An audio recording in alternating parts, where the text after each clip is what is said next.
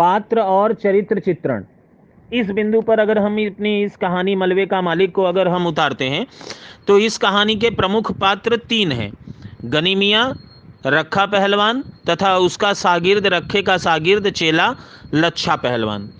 गनी मिया सहज सरल एवं इंसानियत के प्रतीक हैं। रक्खा गली का एक गुंडा है जो अत्याचारी एवं मतताई है। लच्छा रक्खा का शागिर्द है, जैसा गुरु कहता है वैसा चेला सुनता है।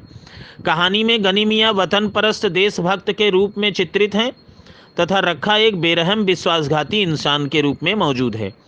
गनी मिया अपने भावुकता और सच्चरित्रता से पाठक का मन मोह लेते हैं और अन्य गौण पात्र जैसे माने कहानी के अन्य पात्र जो कहानी को समय समय पर आगे बढ़ाने में मदद करते हैं, उन पात्रों में मनोरी है,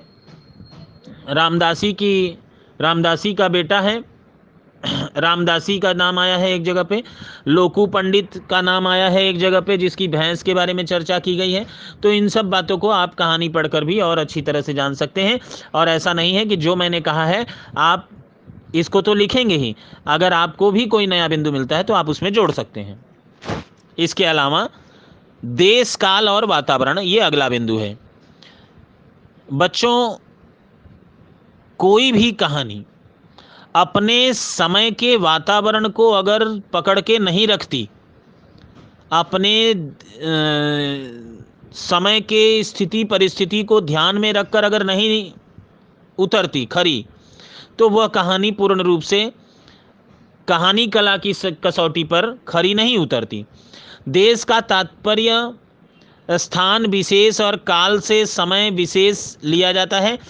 एक सफल कहानीकार अपनी कथा में तत्कालीन भाषा, वेशभूषा, परंपरा और विश्वासों को अपनी कहानी में सजीवता से उतारने का प्रयास करता है।